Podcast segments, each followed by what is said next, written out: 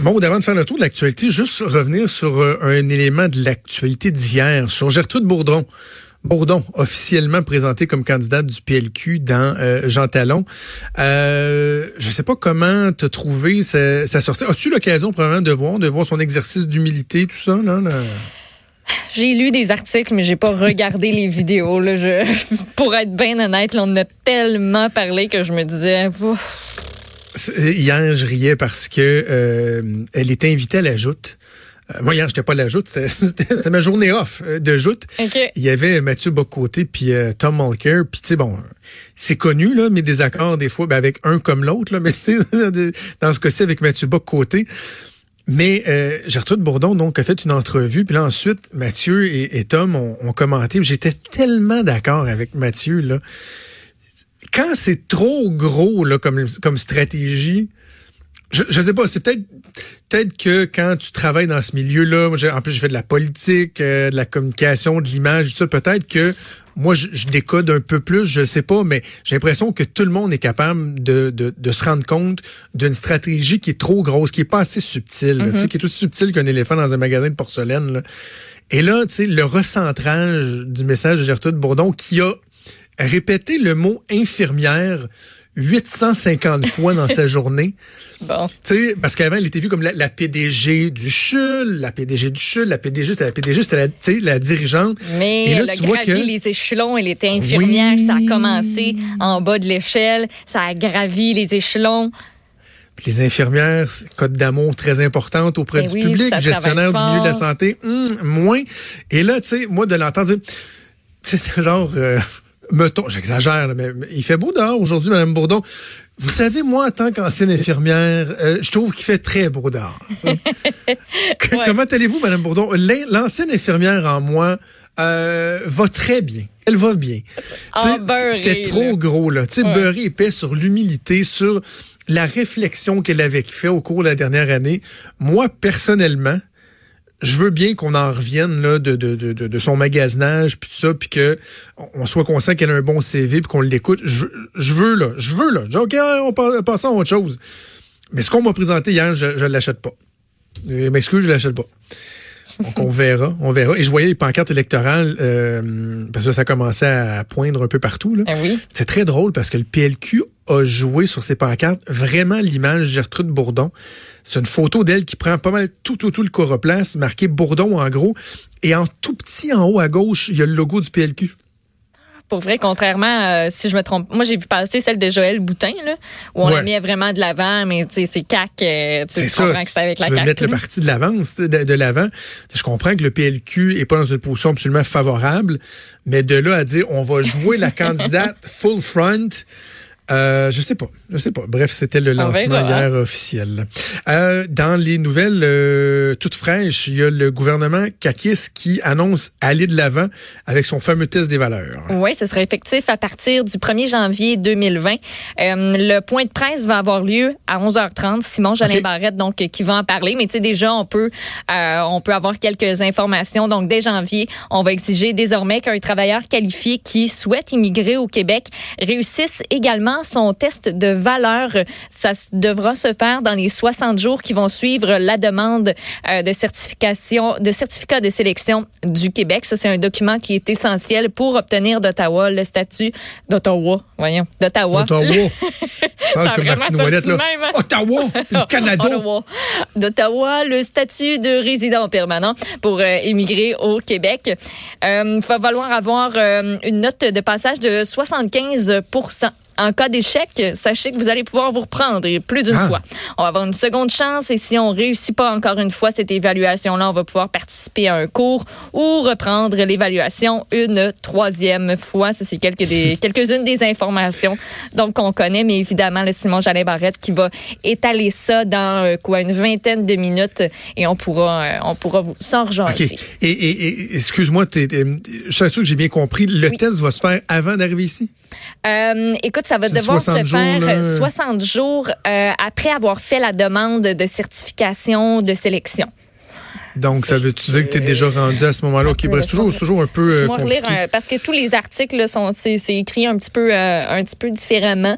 Euh, ce sera pas conditionnel à la résidence. J'aime mieux j'aime mieux attendre. Oui, non, de toute façon, c'est ça. L'annonce va se faire euh, officiellement tantôt. Mais tu sais, moi, j'ai hâte de voir, Maude, est-ce que le test numéro 2 et numéro 3, est-ce qu'ils vont, est-ce qu'on différent du premier? C'est ça. On prend exactement le même test, puis on dit, écoute, euh, voici les mauvaises réponses que tu as eues. Essaye de faire mieux le grand.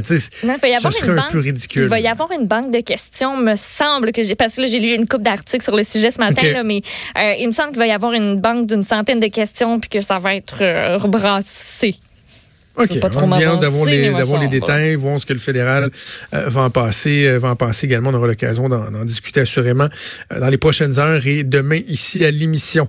Air Canada c'est très, très drôle, ça. La nouvelle ce matin, euh, Air Canada, Air Canada qui faisait la leçon un peu aux gens, là, il y a quoi, deux semaines, quand on a appris que eux, monsieur, madame, c'était terminé, que c'était non-genré maintenant leurs, leurs interventions avec euh, leurs passagers. Le problème, c'est qu'on apprend ce matin qu'il y a peut-être un petit problème, un petit manque de cohérence au niveau d'Air Canada. Il y a des agents de bord qui disent que c'est littéralement une mesure hypocrite parce que euh, eux considèrent que la politique qui est en place présentement d'uniforme et de maquillage aussi. Vous allez voir, il y a plusieurs critères.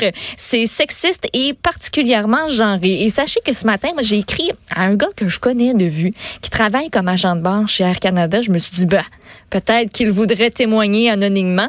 Euh, non, il a été assez clair là-dessus. Air Canada leur déconseille fortement de parler aux médias, puis ça n'a pas l'air de leur tenter non plus parce que euh, s'ils sont aussi stricts pour euh, des affaires d'uniforme puis d'apparence, imaginez pour les gens qui travaillent, qui, qui décident de parler aux médias.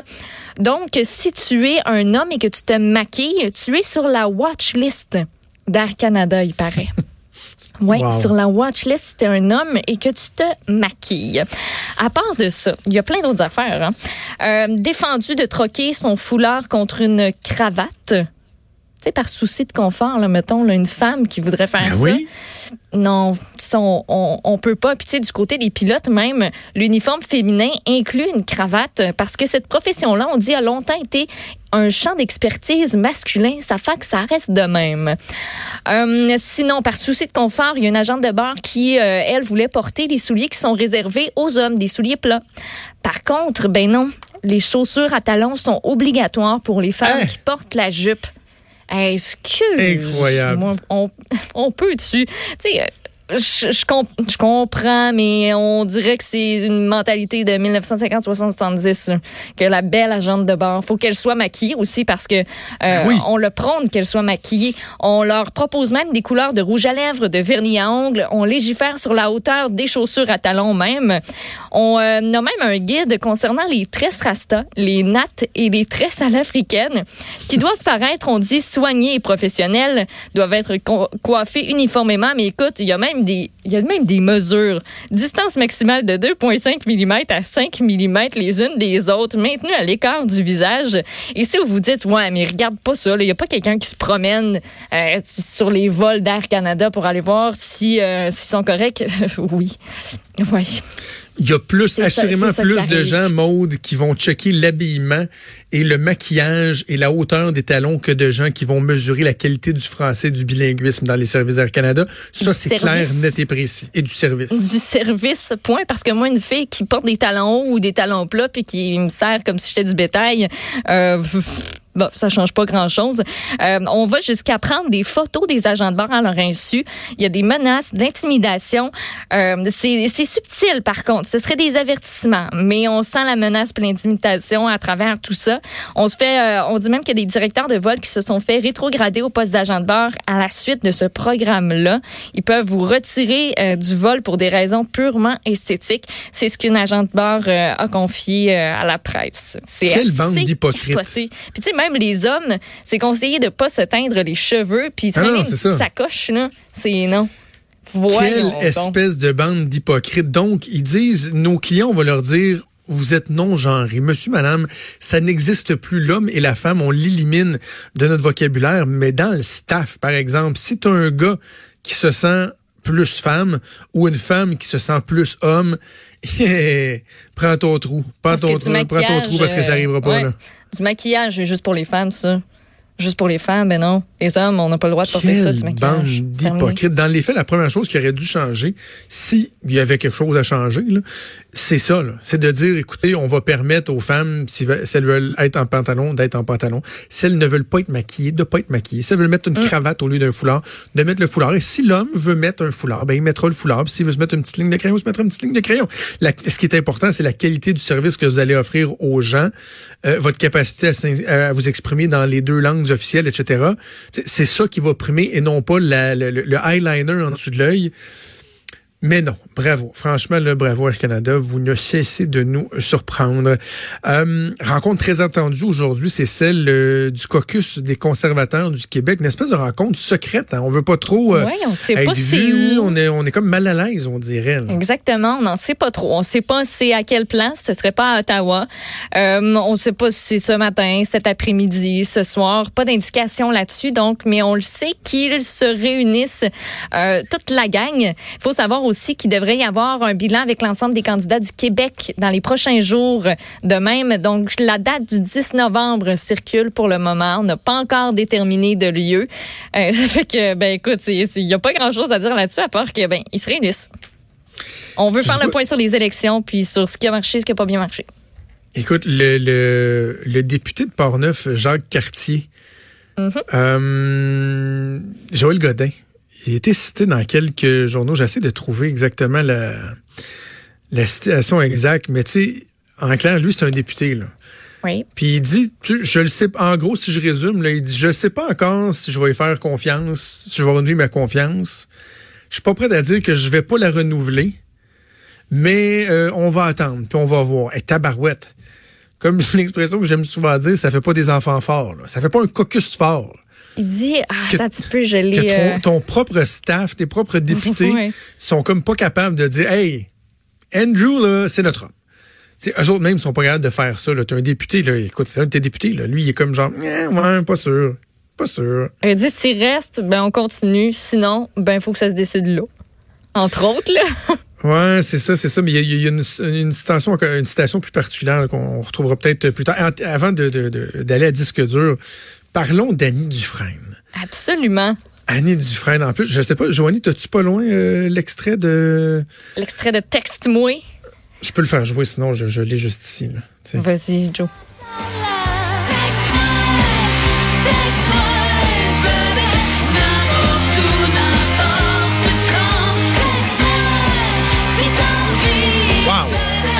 C'était le dernier grand succès de- d'Annie Dufresne, le Texte-moi, euh, qui reprend évidemment Call Me de Blondie, mais en Texte-moi. Ouais. Euh, bon, son dernier succès, là, quand même. 3000 vues sur euh, YouTube. Euh, elle fait parler d'elle là, par un statut Facebook qu'elle a fait hier. Madame aime la vitesse, mais euh, elle aime pas ça se faire taper ses doigts, par exemple. Non, elle a officiellement perdu son, per- son permis. Donc, mardi, elle a échoué à contester une contravention qu'elle avait reçue pour avoir roulé à 140 km heure dans une zone de 70 à l'été 2018.